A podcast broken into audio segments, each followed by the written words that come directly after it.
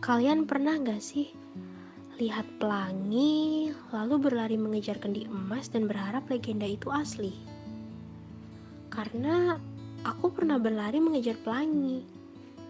Tapi yang aku temui di sana bukanlah sebuah kendi, melainkan pangkal bumi. Iya, sebuah tebing yang membuatku terpana melihat hamparan semesta yang sangat luas. Di sana ada seorang anak laki-laki dengan kameranya. Dia menoleh kepadaku. Hanya kami berdua di padang rumput yang luas itu. Namanya angkasa. Dia lebih indah dari langit sore dan pelangi yang kukejar. Sejak saat itu, aku tahu bahwa aku telah menemukan kendi emasku sendiri.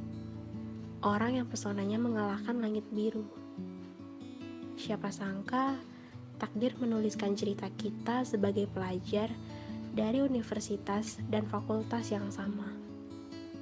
Sore itu, aku, Senjata Misya, resmi jatuh dari tebing rasa kepada angkasa. Walau tak semua tanya datang beserta jawab Dan tak semua harapan